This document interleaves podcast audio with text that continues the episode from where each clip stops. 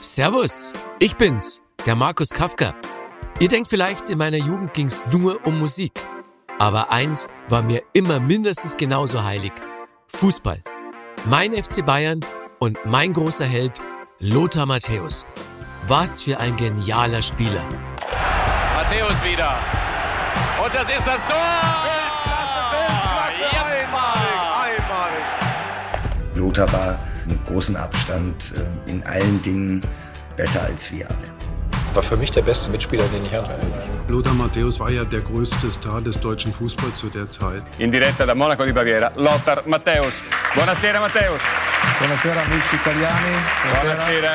In diesen Jahren war Matthäus live zu sehen wirklich ein, eher ein Naturereignis, denn er hat teilweise vier oder fünf Positionen gleichzeitig gespielt. Ein Typ, der keinem Zoff aus dem Weg geht. Es ist doch eine Frechheit, was der pfeift. Einmal, ein, ein, nur für eine Richtung. Gelbe Karten für uns, rote Karten für uns. Der Freistoß, der keiner war, der pfeift doch alles gegen uns. Er hat schon zeitweise den Superstar raushängen lassen. Und das hat ihm auch einige Feinde gebracht. Und dann habe ich zu ihm gesagt, ich habe gerade über dich geredet, dass du mein bester Mitspieler warst. Und dann hat er nur gar wie aus der Pistole geschossen, kam falsch, ich war dein Chef. Und ist weitergegangen. Das ist Lothar.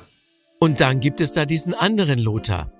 Nicht Lothar Il Grande, den Superstar, den Weltmeister, sondern den Lodder. Am Ende ist er aber doch einfach ein Franke, der eine Käsescheibe auf ein rohes Ei oben drauf legt und versucht es lecker zu überbacken. Und so war das Problem von Lothar Matthäus immer, dass er, sobald er Deutschland oder den deutschsprachigen Raum verlassen hat, wurde ihm eine, eine unglaubliche Anerkennung zuteil, die ihm in Deutschland aber schnell verwehrt wurde. Mich wundert's, dass er nirgendwo im Gespräch ist, weil er wäre ein Top-Trainer.